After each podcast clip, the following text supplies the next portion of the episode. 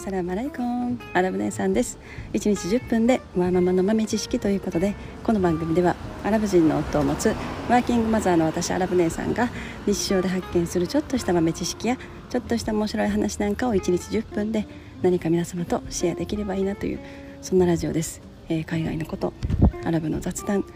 育児の話マヤ歴の話宇宙の話仮想通貨の話えー、そんなことをメインに発信しておりますということで今日はちょっとセミが少ないでしょ。あのもう今ちょっと真っ昼間の結構暑い時間帯なんでちょっとセミが少なめ、えー、昨日はやっぱ朝の涼しい時間帯は散歩もしやすい。今日はちょっとなんか時間がずれて時間がずれてちょっと遅くなっちゃったんですけど。はい、えー、ということでえー、またまた石油王さん登場していただいてコメント嬉しいです。なんか結構ブロックチェーンとか仮想通貨関連の話をすると石油王さん顔出してくれるので 嬉しいんですけどやっぱりこう仮想通貨ブロックチェーン Web3.0 とかなんかどちらかというと女性よりやっぱり男性の方が興味のある方が多いイメージがあるんですよね。私は女性女ですけど結構そのもともとゲームとかもすごい好きな人間なんでなんかインターネットも好きだしやっぱそういう流れでこう必然的にここ仮想通貨とか、えー、Web3.0 とかブロックチェーンの世界にやっぱりハマってしまうなんかのかなって自分で思ったりします。なんか昨日たまたまあのファミコンファミリーコンピューター懐かしいですよね。なんかファミリーコンピューターのカセットなんか写真をどこかで見て、まあ、懐かしいなと思ってなんかまたまたファミリーコンピューターファミコン買いたいなって 思ってますね。もうあの時本当になんか近所にあのゲームの中古カセット屋さんとかってありましたよね。そういうのがあって安いんですよね。中古とかだったらこう200円とか300円とかで いろんなカセットなんか買ったり売ったりとかできるんですよね。でそれよくそこにカセットを売りに行ったりで売ったお金でまた新しいのを買ったりっていうのをすごいあのやってましてね。はい。ということで、えー、石油さんコメント、えー、仮想通貨仮想通貨の話ブロックチェーンの話かな。ブロックチェーンの話のところでちょっとコメント頂いててなんかのビットコインをお持ちなんですね石油さん。でそのビットコイン今持ってるビットコインを、えーまあ、他のところでなんか開けれるのか？みたいななんかコメントいただいてたんですけど。まああのー、あれですよね。要はその仮想通貨のウォレットをまあどこかで作成する、ま、だからなんかその何て言うのかな。こうブロックチェーンって中央集権的に管理されてない。その管理してる会社とかなんかなんかそういうのがないので、まあ、どこかで例えばうーん。どう言ったらいいかな、まあ、なんか仮想通貨のウォレットをとにかく作るんですけど 作ったらまあ今お持ちのビットコイン、まあ、どこかのおそらく取引所とかの口座に置かれてるんだと思うんですけどそのビットコインをえー、移動させたら、あのー、新しいお財布仮想通貨のお財布でお財布の方に移すことできますよね。でその移したら、まあ、取引所に置いてるより安全なこともあるしまあでもそのその何て言うのかな自分で鍵をどこまで管理できるかっていうところもあるし、まあ、できたらそのビットコインも長期的に保有とかまあその保有目的で持ってはるんだったらハードウォレットに移した方が、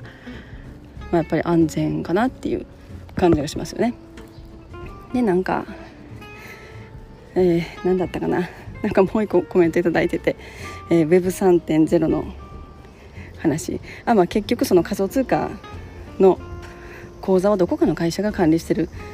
からっていう話をしてたんですけれどもまあ、その仮想通貨の取引所、まあ、日本であったらコインチェックとか GMO とか、えー、バイビット、まあ、海外だったらバイナンスとかがねあの有名ですけれども、まあ、そういうところで、えー、口座を作って、まあ、皆さんトレードされたりそこで仮想通貨を買ったり売ったり、まあ、されるのが、えー、基本的な、ね、あの今の感じだと思うんですけれどもなのでそこでね口座開設する時にはもちろんその本人確認が、まあ、ほとんどの口座で本人確認が必要な場合が多い。本人確認なくても開ける口座海外とかだったらねいくつかあるんですけど、まあ、そのあの仮想通貨やり取りできる金額とかがね制限されるだけっていうのもありますけれども大体はその免許証とかパスポートとかそういったものを提出して本人確認してでそこで口座開設してで結局そこの、まあ、バイナンスとか、えー、コインチェックとかそこの取引所がその口座を管理してるっていう、まあ、これがこれまでの、まあ、世界というか銀行と同じようにどこかの会社が管理してるっていう状態。でこれがそのブロックチェーンブロックチェーン上にあるウォレット自分が作ったウォレットっていうのはもう本当にその、まあ、そのシステムというかそのシステムを作った人はいるけれどもそこの上に自分が作ったウォレットは誰も触れない誰も管理できないもう本当に自分のもの自分だけが知ってるそのお財布の鍵みたいな感じになるんですよね。だなんかそこがなんかすごいところというかで、まあ、それが今日のお題につながるんですけど仮想通貨ウォレットのすごいところっていうそのまず1つ目に考えられるのはあの本人確認とかそういったことが一切必要ないっていうところの凄さがありますよね。だから、まあ、例えば石石油さんでも今言われてたようにその自分の今持ってるビットコインをまあ、そういう仮想通貨のウォレットに移せるのかっていうところですよね。もうそれはもうもう今からでもすぐにもうほんと1分ぐらいでできるできますね。だからビットコイン、まあ、ビットコインだったらどこどんな種類の仮想通貨のウォレットでもほぼ対応してるのでで仮想通貨のウォレットをもう本当一瞬で作成できるでその時にあの自分の鍵が生成されるんですよね、えー、シードフレーズと言われる、まあ、12単語ぐらいの鍵が生成される。でその鍵を、えー、忘れないようにメモをするとかもうそれ忘れたらもう本当に本当に一生誰にも取り出せない。もう言ったらその中央で管理してる会社とかがないのでもうそれなくなったらもう本当に終わりっていう。もうだから中央集権中央的に管理されてない場合っていうのはそういうリスクがあるけれどもでもなんだろうもうそのビットコインにしてもそのビットコインを自分のウォレットハードウォレットなりソフトウォレットなりに移すともう本当にそれは誰にも触れない。もう会社も何も国も何も関係ない誰にも管理されてない場所なので自分だけが管理してるっていう。だからなんかそれは本当にすぐにでもできますね。うん。まあ、いろんなあの種類のウォレットとかがありますけれども、まあ、でもなんだろう。なんかそこのこう感覚がなんかやっぱり難しい。これまでずっとそういうなんかやっぱりどこかの会社が管理してるプラットフォームとか、まあ、銀行なり、まあ、いろんなサービスなり、えー、仮想通貨の取引所なりやっぱそういうところをずっとこう利用してやっぱ私たち生きてきてるのでなんかそれが急になくなって完全に自分が真になんか所有してる状態っていうのがやっぱ想像できないというか私もやっぱりなんか理解するまですごく時間がかかった。なんかこの、まあ、固定概念じゃないけれどもやっぱそういうものを、まあ、そういう中で生きてきてたんでやっぱそういうところが結構あったんですけどでもこれがこれをなんか普通になんか普段使い始めると結構やっぱ快適というかそのまあ一つ、まあ、仮想通貨のウォレットを作って自分の、まあ、シードフレーズと言われるその鍵が生成されると、えー、それを持っていれば別にそのデバイスがなくなっても言ったそのまあまあ何らかのアプリケーションを使ってその自分の、えー、ウォレットを生成するんですけど別にそのアプリケーションがなくなってもうんどこかしらで例えばインターネット環境とかがあればえー、ブラウザーに拡張機能を入れてそこでまあ、鍵自分の持ってるシードフレーズを入れるとそこにちゃんとその自分の仮想通貨全部出てくるしあとはまあもう本当にその仮想通貨のウォレットでもいろんな種類があるので、まあ、それどれを使うのかはいろいろなんか調べて使いやすいのも使ったらいいと思うんですけどその鍵さえ持ってればどううんその自分がもともと作った仮想通貨のウォレットのアプリケーションがなんか使えなくなっててもまた他の仮想通貨のウォレットにその自分の鍵を差し込めばもともと持ってる自分の仮想通貨は全部ちゃんと出てくる。だからそのなんか会社とかどっかが管理してるとかなんかそういう感じじゃないんですよね。うんなんなんて言ったらいいのかな。なんかすごい難しい。だからそのブロックチェーン自体をやっぱまあいろんなチェーンがありますけれどもそれを作った人というかそういうシステムそういう流れなんか何かこう流れてるような感じをイメージしてもらって分かるんですけどこう自動で流れてるようなもの。その自動でなんか流れてるブロックチェーン自動でなんか流れてるところの上にその自分のあのウォレット自分の財布を自分だけが管理するものをその上に作れるっていうイメージかな。なんかそういう感じ。例えばビットコインでもビットコインはサトシ・ナカモトっていう、まあ、なんか日本人みたいな名前 名前日本人かなと言われてますけれどもその人が、えー、まあ作り上げたシステムと、ね、言われてますけれどもそのサトシ・ナカモトがどういった人物だったのかとかも全然分かってないし、まあ、本当にその闇に葬られたもう亡くなってるんじゃないかとかねいろんな噂がありますけれども。だからその、まあ、ビットコインなんて言ったら本当にその何て言うのかなもう真真の分散なんか分散された確立されたものですよね。だからその作った人とか、まあ、もちろんその中央で管理してる人もいないしうーん別にそののなんか誰が管理してなくてもずっと自動で回っていってる。そしてなくならない。誰にも修正も改ざんもできない。だからなんかそういうのがやっぱビットコインのすごいところ。でやっぱ他のまあ、仮想通貨にもいろんな種類があるしブロックチェーンにもいろんな種類があって確かにちょっとこう Web2.0 より、まあ、ちょっと中央集権よりなものとかもそういうチェーンもまだまだたくさん存在してるしやっぱその方が人々がやっぱりまだ使いやすいっていうところもあるんだと思うんですよね。うん、何かこう困った時に どうしようっていうところがやっぱあると思うので。あのバイナンス、え BNB というあの仮想通貨ありますよね。もう今時価総額で5位ぐらいに5位以内に入ってもっと3位とかになってるかな。もうどんどんどんどん上がってきて。やっぱああいうバイナンスとかは本当にあれですよね。Web2.5 ぐらいの感じ、まあ、だからこそやっぱりこうななんか使いやすいっていうところとかもあるんだと思いますね。人々に受け入れられやすいというか。やっぱり急にその何て言うのかな。今今までこれまで生活してきた、えー、中央集権的に管理されたところから急に大海原に 入れられてもなんかちゃんと泳げないというか。もうなんか分からなくなってあのなんかな、ね、鍵とかそういうのの管理の仕方とか、まあ、やっぱそういうところからなんかやっていかないといけないのですごい難しいしうんなかなかその何て言うのかな、えー、マス層っていうのかな。こう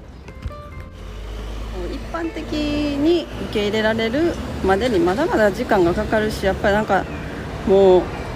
普通に考えてこう普通に使えるようなものでは全然ないっていうところ。まあそういうなんかいろんな課題が今後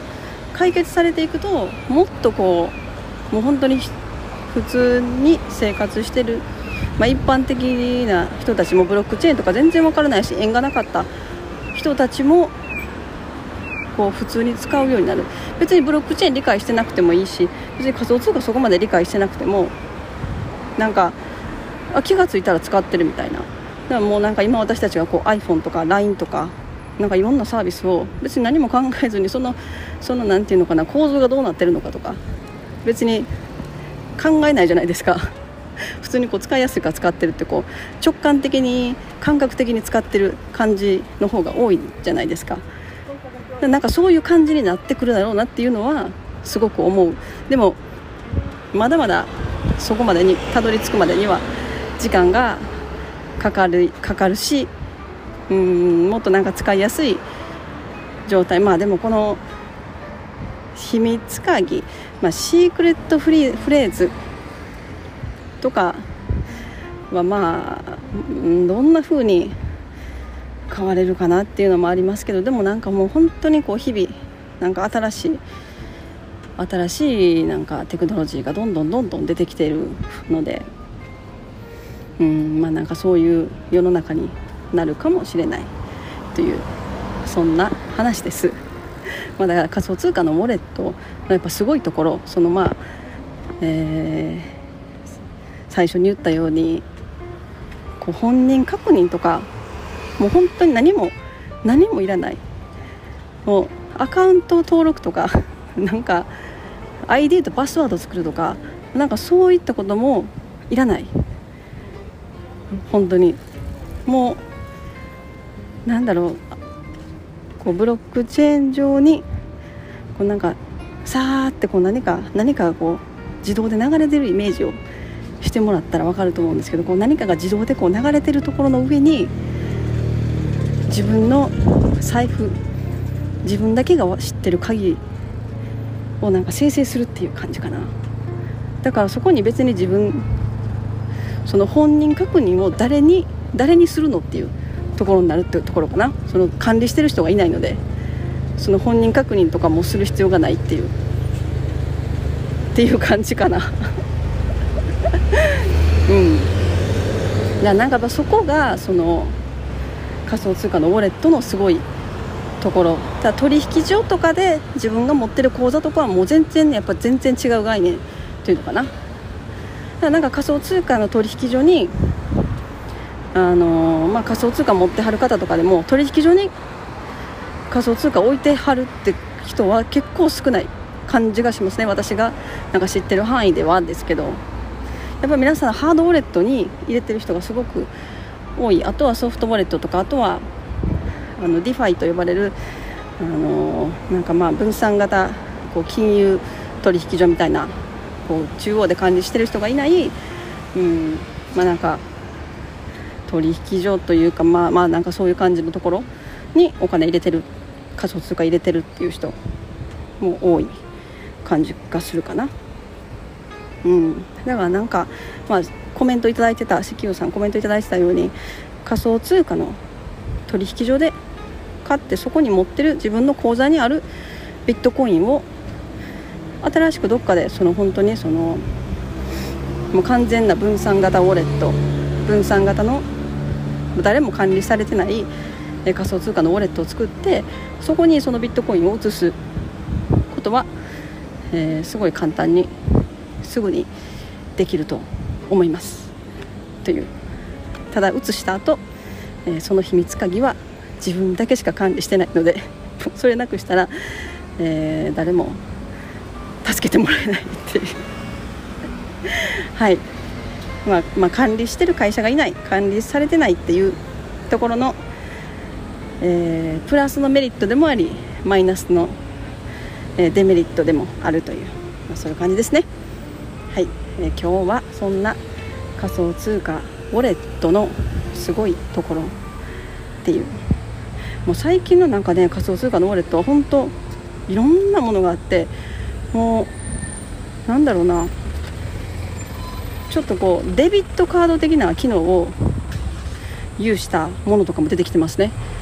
だから本当にその銀行とかクレジットカードとかもうそういったものが全く必要必要なくても困らない仮想 通貨持ってたらそれだけでなんか生きそれだけで暮らしてる人とかも普通になんかいますのですごいなと思いますね。はい、えー、今日はこんな話でした。えー、石油さんもし聞いてくださってたらまた何かコメントいただけたら嬉しいです。はい、えー、今日はこの辺にしたいと思います。本日も皆様のちょっとした豆知識増えておりますでしょうか。本日も最後までお聴きいただきありがとうございました。それでは皆様インシャアラ人生はなるようになるしなんとかなるということで今日も一日楽しくお過ごしください。それではマッサラーマン